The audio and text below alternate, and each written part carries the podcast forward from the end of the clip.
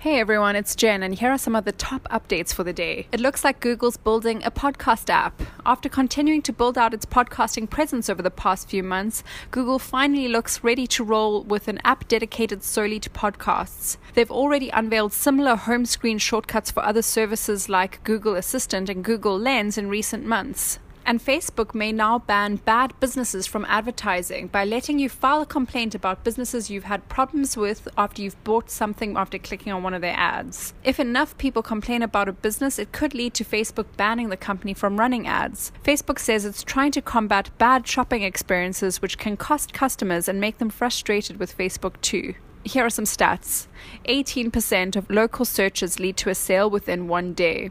Content marketing gets three times more leads than paid search advertising, and Google boasts an average of 63,000 searches every single second of the day. Hey guys, thank you so much for subscribing. We really do appreciate it. If you've got a spare minute, please do leave us a review and stay tuned for more information tomorrow.